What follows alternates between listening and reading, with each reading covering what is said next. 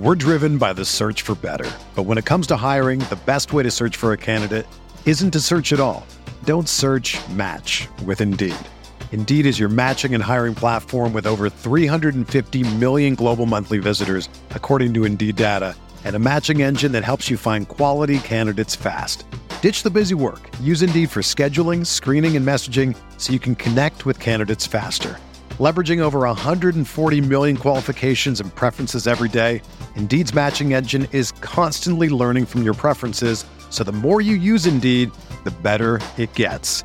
Join more than 3.5 million businesses worldwide that use Indeed to hire great talent fast. And listeners of this show will get a $75 sponsored job credit to get your jobs more visibility at Indeed.com slash BlueWire. Just go to Indeed.com slash BlueWire right now and support our show by saying that you heard about Indeed on this podcast. That's Indeed.com slash BlueWire. Terms and conditions apply. Need to hire? You need Indeed.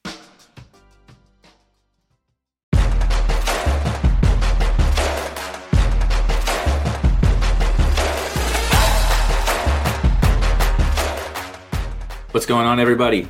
Welcome to another episode of Spike Week.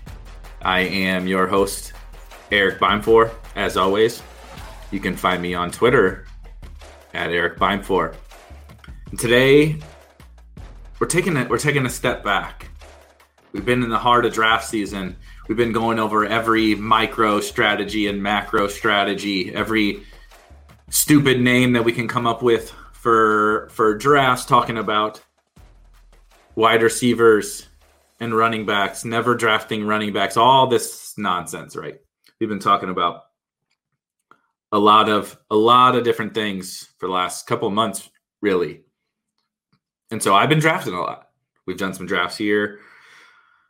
Whether you're watching this on the RotoGrinders Daily Fantasy YouTube page or you're listening on the RotoGrinders Fantasy Football podcast feed or on rotogrinders.com, You've seen me do some drafts. Last week, I brought in a special guest, Hayden Winks from Underdog Fantasy, to do a live draft.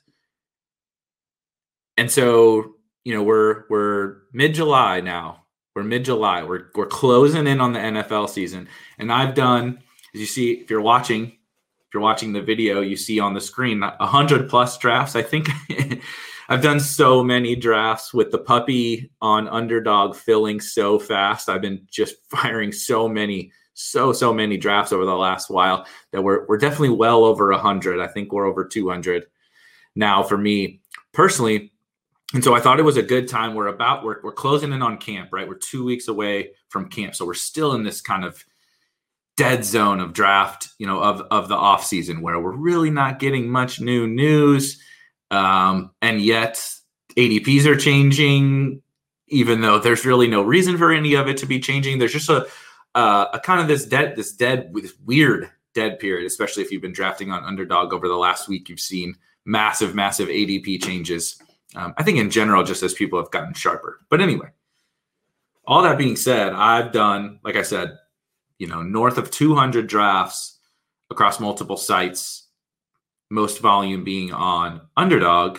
And I feel like, you know, taking a quick step back, we you you really have to the only way to learn kind of the best strategies, not only just like the best strategies overall for drafting uh best ball teams, but just like the the ones you feel most comfortable with, your actual like player rankings or whatever, you can upload rankings or take them from really smart people. But until you, you know, you're on that 30 second clock and have to make the pick, you know, until you start to see the nuance of some of these drafts, right? Sometimes a wide receiver falls to the seventh and sometimes he goes in the fifth. Sometimes Dak Prescott falls to the late sixth. Sometimes he goes early fifth round. There's so much, you know, variability in all these different drafts. But the only way to learn kind of how you feel about the player pool, how you feel about different strategies, and how you construct teams, and what you think is the best way to construct teams is to draft. And so using that, I've kind of really honed in on a handful of different bullet points that I really wanted to to kind of bring up since we're in this kind of dead dead period, right? Camp's coming up soon, and we'll definitely start to see a lot of things changing during camp. And then at the closer we get to the season, we'll have a lot more people drafting, probably some more contests, whatever. So, having gone through a lot of drafts, I think the biggest, probably the biggest thing, is this this bullet point number one, and I'm stealing a phrase from Ben Gretch and, Shawn Siegele, um, which, by the way, they those two phenomenal resources.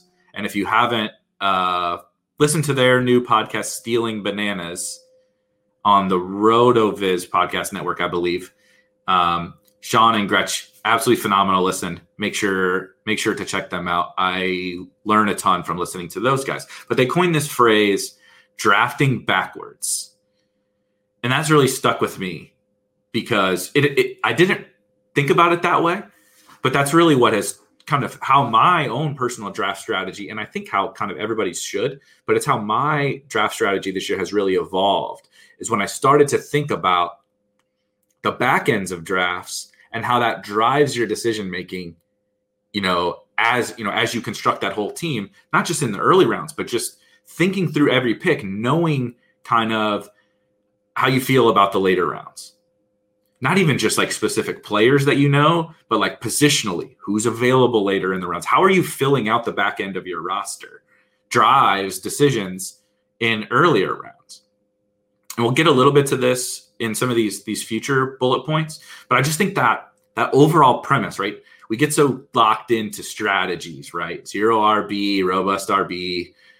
I like to troll everybody that you know is taking all these running backs. We joke about all that all that stuff, but where it really comes from is this idea of drafting backwards, and I think that's especially relevant in this particular year. You really have to understand the player pool, right? Not like our opponents, the specific NFL football players, the player pool that you're drafting from within, and like you know that also means ADPs and and and that kind of stuff. How draft rooms typically play out, and understanding the strength of a draft as it goes on. Right, the beginning of of drafts every year are strong. Right, it's all superstars. It's all Pro Bowlers, future Hall of Famers in the first two to three rounds. Like even even I talked about this last week. We talk about the RB dead zone is a big huge thing. Um, again, Ben Gretch has coined it, and Jack Miller has written very well about it on Establish the Run. We're all like really locked in on this RB dead zone, but I think we also need to understand dead zones throughout the draft. Like I talked about last week, the dead, like the true, true dead zone of the draft to me, like setting aside positions, is like the ninth round. When you get to the ninth round, there is a very, very clear drop off in the caliber of player that you're getting from the ninth through the end of the draft compared to the first eight rounds. That has maybe changed a little bit with this helium on on wide receivers we've seen over the last week, but in general, it's still pretty true because now you're just getting some of the running backs that were fairly decent bets that were top six, seven round round picks. Now they're falling to to the eighth, even though some wide receivers got bumped up. But there's this, you know, understanding that fact you get to the ninth round, and we're talking about Jarvis Landry and James Conner and Darnell Mooney and Gus Edwards and Zach Moss. And you say what you want about some of those guys, DeVante Parker. I like some of these guys. I've drafted multiple of those of those guys fairly heavily. But the strength of that guy compared to, you know, the 49ers running backs and Laviska Shenault and Mike Williams and Michael Gallup and then on forward, right? Tee Higgins, etc. Those guys are very, very strong, strong bets. And once you get to this ninth round, it really starts to drop off. And then moving on to this this next bullet point, a big lesson that I think I've learned is there is a huge wide receiver drop off. Even beyond that, like ninth round drop off overall in drafts it kind of changes and it's fluctuated again a little bit differently lately. If you've been drafting on underdog in the last week, the wide receivers have gotten bumped up quite a bit. But it used to be around the anywhere from 12th to 14th round. After there's a tier with like some guys that I like, like a Cole Beasley, you know, the Bills secondary wide receivers, Rondale Moore, those types um, were in this range going anywhere, you know, now they're a lot of a lot of times higher, but in this 12, 13 round range. After that, it's wide receivers bad. We're, we're after that, we're legitimately talking guys that might get cut, might not see the field. You know, there's some rookies mixed in there, but it we are these are not great bets. And so being aware of this wide receiver drop off is huge, right? It goes back to this drafting backwards thing. If I understand the quality of wide receiver, where it drops off, and how precipitously it drops off at the end of drafts, it's that informs my decisions earlier in drafts because I know, like maybe last year, I was able to get, I don't know, Cole Beasley was going, he's still going too late. But right, you're Cole Beasley in the 15th, 16th round last year. Smash wide receiver. You got guys that you just you knew were going to be on the field. You knew were going to get fairly significant volume later in drafts. Even like some of these rookies. We like to quote KJ Hamler because Justin Herzig uh, got a huge KJ Hamler week late that helped him win last year's underdog best ball mania tournament. But like KJ Hamler was a second round rookie, really good prospect if you watch college football. He was a ball. He was uncoverable at, at Penn State. He's kind of a baller. Those kind of players now. You know, KJ Hamler goes goes later now because they have Courtland Sutton's back, um, and they have some uncertainty. You know, whatever. I like KJ Hamler again this year, but even KJ Hamler is up a little bit higher in ADP. But you know, the Dyami Browns, Terrace Marshalls, these guys are pushed up to the 14th round, maybe 15th round, depending on on your draft. Especially lately, they're pushed way up. So even those flyer types you can't get at the end of drafts. The end of drafts, it's not that there aren't some bodies there, but we really start to get thin at the end of drafts in wide, at wide receiver. And so conversely, again, moving on to another lesson, we see how strong the late round running back is. And part of it, again, like kind of taking a step back in terms of that, just the overall like environment of the NFL right now. There's just not, we're not living in the days of Le'Veon Bell and David Johnson and even like LaDainian Tomlinson. And all, we're not living in the days where half the teams had workhorse running backs that never left the field. We're living in the days where like CMC and Dalvin Cook, right? And then maybe Zeke, but they do have Tony Pollard. Maybe Saquon, but he's coming back off injury, and they're already reporting he's mm, may not be, you know, the full snap player to start the year. Derrick Henry doesn't play passing downs. Alvin Kamara still only plays 60 to 70% of snaps, even as good as he is.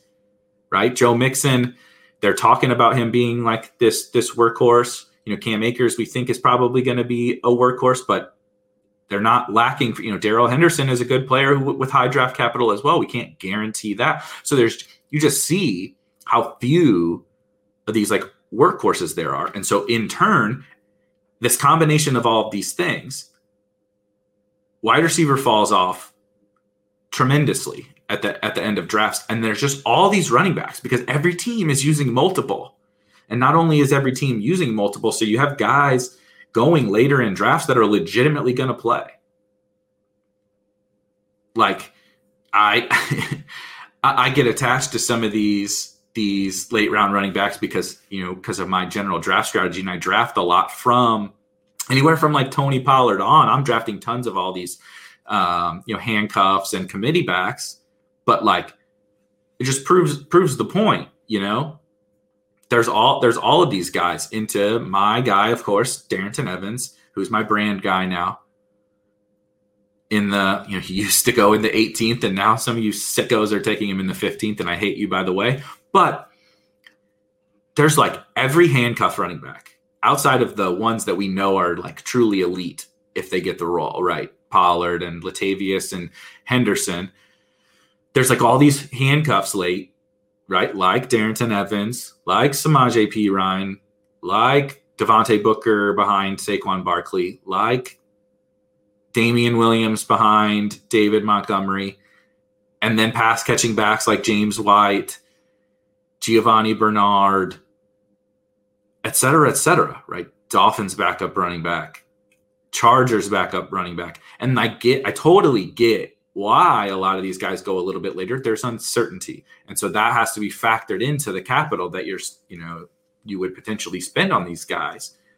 But like ancillary backs and handcuffs to like legitimately really valuable roles are go- like sometimes undrafted.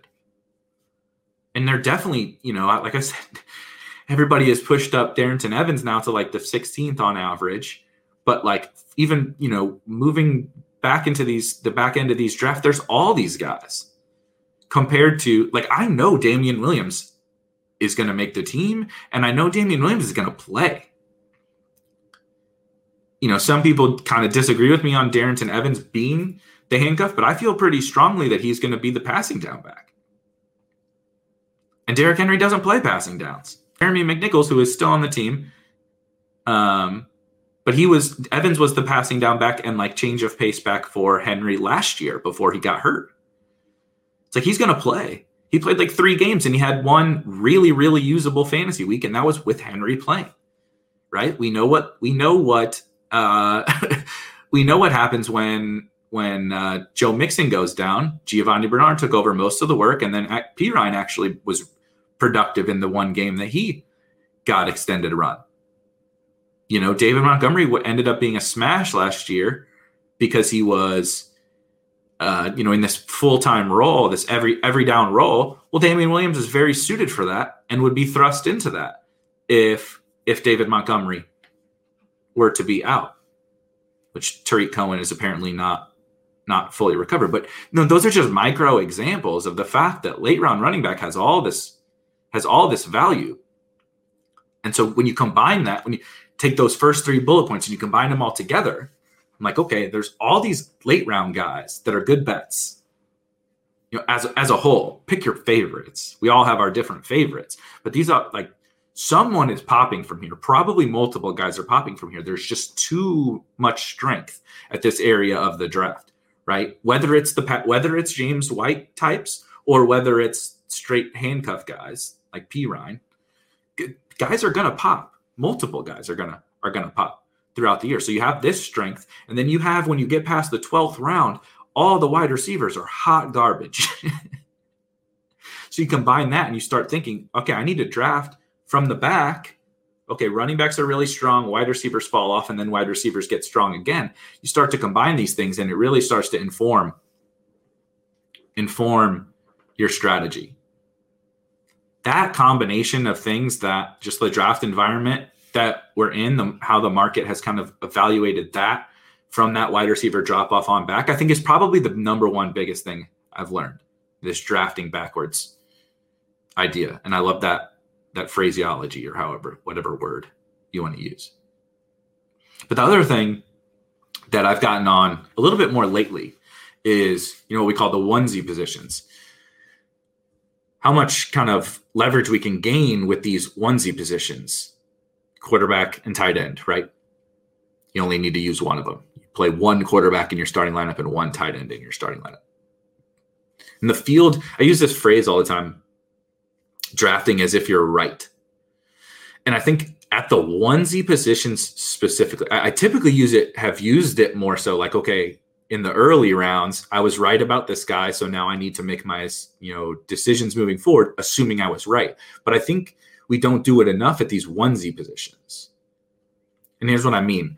Even if you feel a little uncomfortable, and I just did a, you know, so forgive me if I'm repeating myself, but I do think it's an important point. I just did a podcast about two quarterbacks and two tight end like builds on on your teams and how I think they're powerful. And so it's a little bit piggybacking on that. But we we get fearful of like if a draft doesn't play out our way, right? Everybody's gone through it maybe you're setting up a stack and the guy in front of you you know you set up that that Cowboys stack and somebody takes Dak and he doesn't have any Cowboys in front of you, or you you start to set up the Tua stack. You know that's your fallback plan. Oh, didn't get my Cowboys. The quarterback didn't work out for me, but I have a Dolphin stack set up, and then another guy in front of you takes Tua, and all of a sudden you have you know a little bit lesser talent at quarterback than maybe you would like.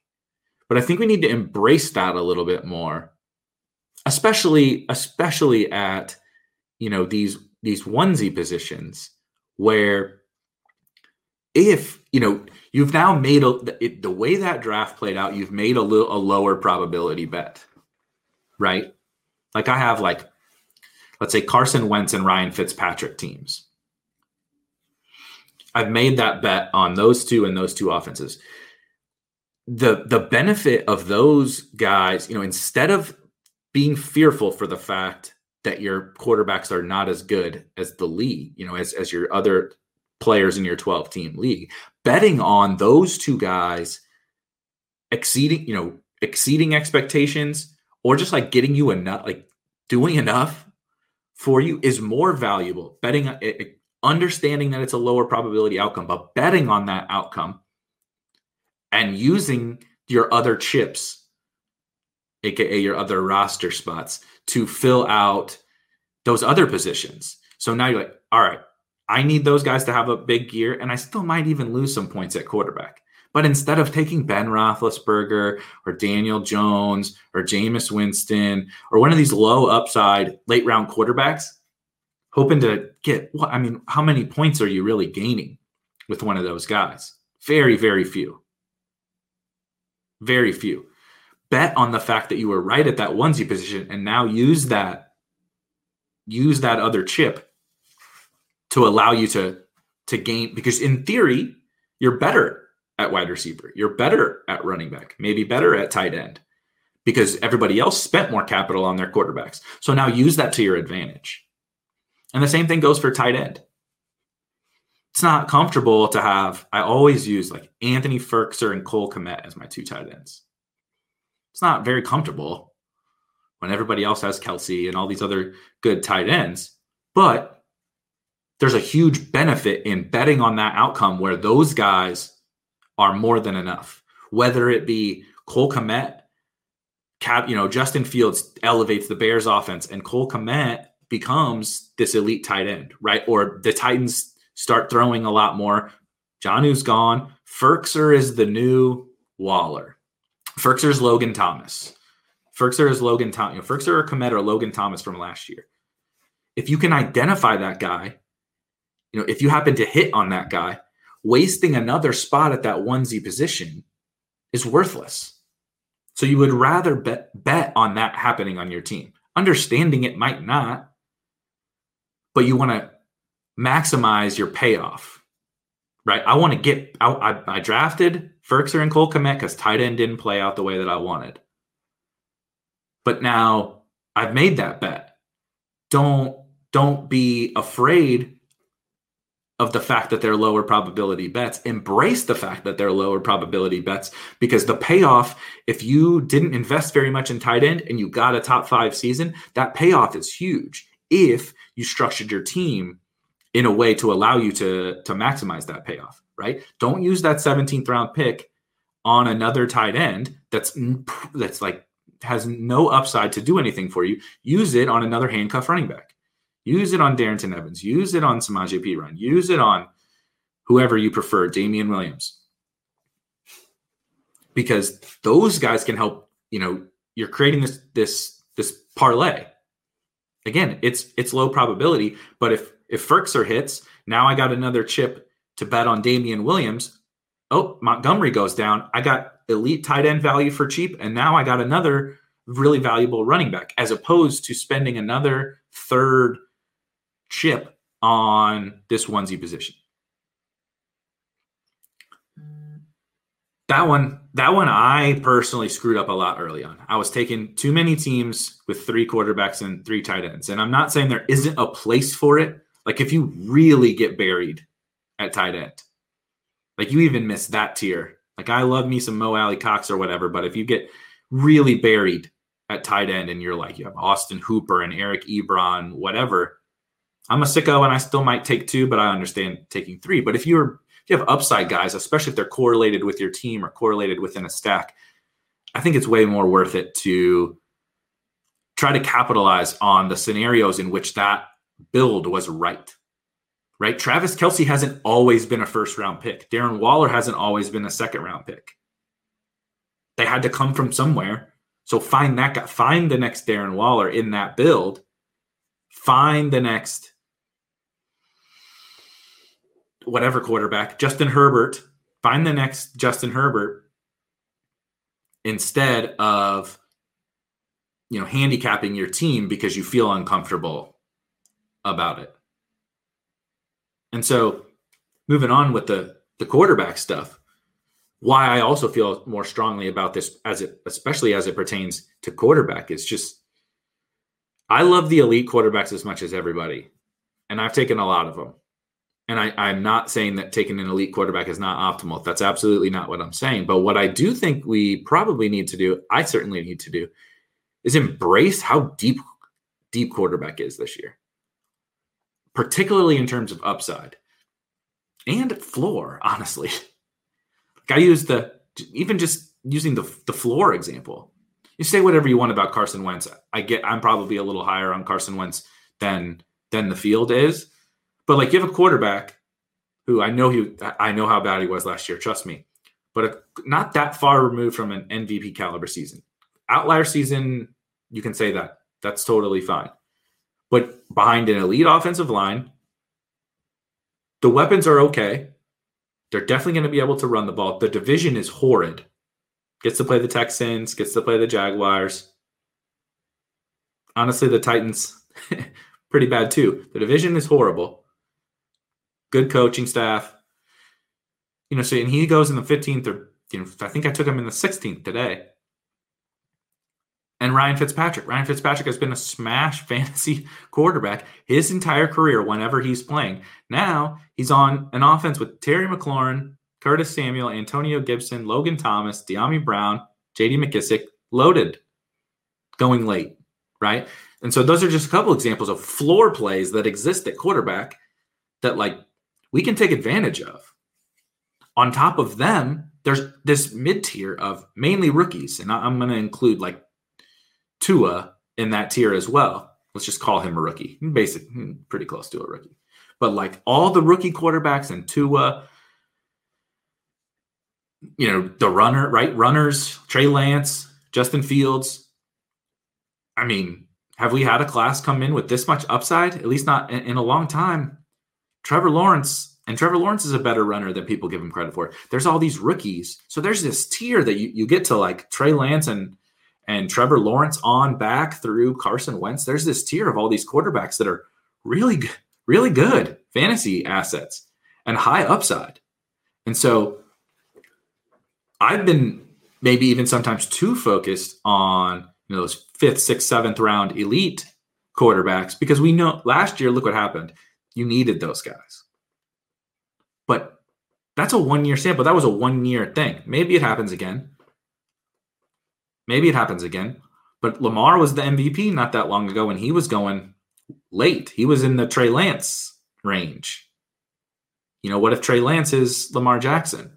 What if Trevor Lawrence is Andrew Luck? What if what if Justin Fields is freaking Patrick Mahomes? Like I, you know, I they seem wild, but th- those are ceiling outcomes that we can reasonably get from later round quarterbacks. And Ryan Fitzpatrick is just a bankable fantasy producer. You know, Carson Wentz, I think, is you know Colts quarterbacks in general. Jacoby Brissett was a was a relatively high floor quarterback for the Colts. So there's there's all those guys at this position. And so and I think so many of us are focused on the fact that like last year Josh Allen, you know, Dak before he got hurt, Kyler, Lamar. You know, we know Mahomes is great. Russ was nearly the smash you needed for, you know, until they kind of fell off. There's that tier and they're awesome. But I do I do think, especially as kind of the mid mid range, you know, and wide receivers get pushed up and the, the draft evolves a little bit, the draft market evolves a little bit.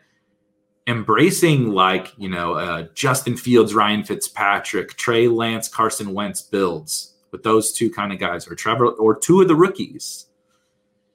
And and, and I, I want to throw like Zach Wilson in there too. I kind of like Sam Darnold too as a bet. But like in Brit, all those guys, like Teddy Bridgewater was a fun. I had Teddy Bridgewater on like punt quarterback teams, and I used to score plenty last year on good teams, teams that advanced. That's just it's so deep that I think we need to embrace that a little bit more. You know, JJ Zachariason like use the late round quarterback strategy. We've kind of gone away from that because of what happened last year, and and I think we've we've moved a little bit too far. So I'm trying to moving forward embrace that a little bit more and embrace a little bit of that unknown of like those rookie quarterbacks and like maybe quarterbacks that have changed teams or whatever because i think you know if if you can take advantage of of all those other spots on your roster with you know take Kelce in the first round knowing you're not going to take a fifth round quarterback and take Tee Higgins or brandon aiyuk in the fifth round instead take your anchor running back you know take Kelce and take gibson take your anchor running back and then just hammer wide receiver th- before we get to we talked about that drop off. Hammer your wide receivers through there and get your quarterbacks in that area where it's awkward in the 12th round. Right? Get take Justin Fields and take Ryan Fitzpatrick in that kind of awkward dead zone. And then you've gotten the best of the wide receivers and the running backs. You still have upside with those quarterbacks. And then you can, you know, use our late round running backs to fill out your roster at the end of drafts, maybe a late round tight end. And so all that kind of com- combines into the thing I talk about too, too much, too much that uh, one of our RotoGrinders executives, Cam McMillan, jokes. He has a, a, buddy that watches some of my content, and it's like a drinking game of how many times I'll say fragility or or something like that. And I, I do use the term fragility too much but it works. Part of the brand now.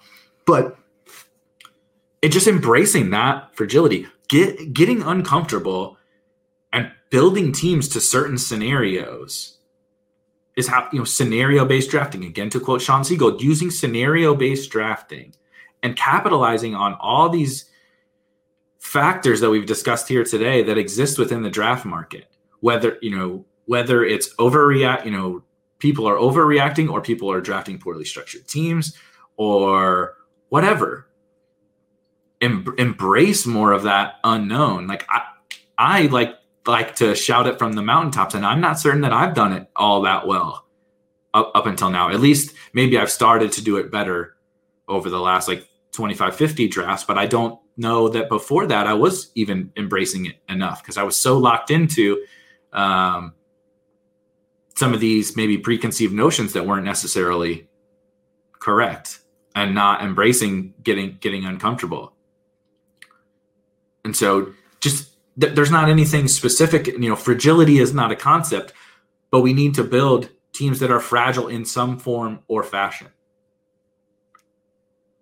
Right? It's impossible to it, it, impossible is not the right word. It's much more difficult to build a team that is, you know, that is anti-fragile in an extremely fragile game. Football, in particular, is like the most fragile sport that exists. Guys are going to get hurt like crazy. There's so much unknown that plays out throughout the course of the entire year. So the only way to win in that environment that you're in is to capitalize on it with teams that win in scenarios of fragility. And one like factor that has been stuck in my head, thinking about the fact that how how different the best ball space is right now. Like we're not even to camp. We're two weeks away from camp. we're not even all that close to training camp. And yet we've got huge contests filling in a two weeks on underdog. We've got multiple million dollar to first contests and we're drafting so much earlier than we were before, before training camp and before preseason. And we know what happens during that time. Guys get hurt, guys emerge that we didn't expect. And so now is the time, however you would like to apply it, to take even an even more fragile approach to your drafts. Right? I'm drafting right or wrong. I personally am drafting tons of handcuff running backs, even on teams where it might seem like even on a zero running back team. I don't draft a running back till the 10th round. And, I, and most people would be taking typical zero running back targets Gus Edwards, James White, these guys that can limp you along and get you some points until maybe you're you're full on, you know, handcuff running backs can get there, you know, they benefit from an injury or whatever. But I don't think that at this point in the season that we even want to do that as much. You know, I'm not I'm not always totally taking a bunch of handcuffed guys, but I would like to capitalize on the fragility of where we're at in draft season. Right? If if Cam Akers goes down, Darrell Henderson is not going to be available in the 12th, 12th round anymore. And if that happens, my zero running back teams, I don't really want I don't really want Zach Moss and Gus Edwards on those teams because I now just got a first round running back in the 12th round. So I, you know, I don't I don't need to limp as limp along as much. Especially on hero RB teams, anchor RB, whatever you want to call it. You know, you take Antonio Gibson or you take Zeke or you take Saquon or whatever. I just need I just need one of those things to bounce my way. Right? Joe Mixon goes down and I have Samaje Perine.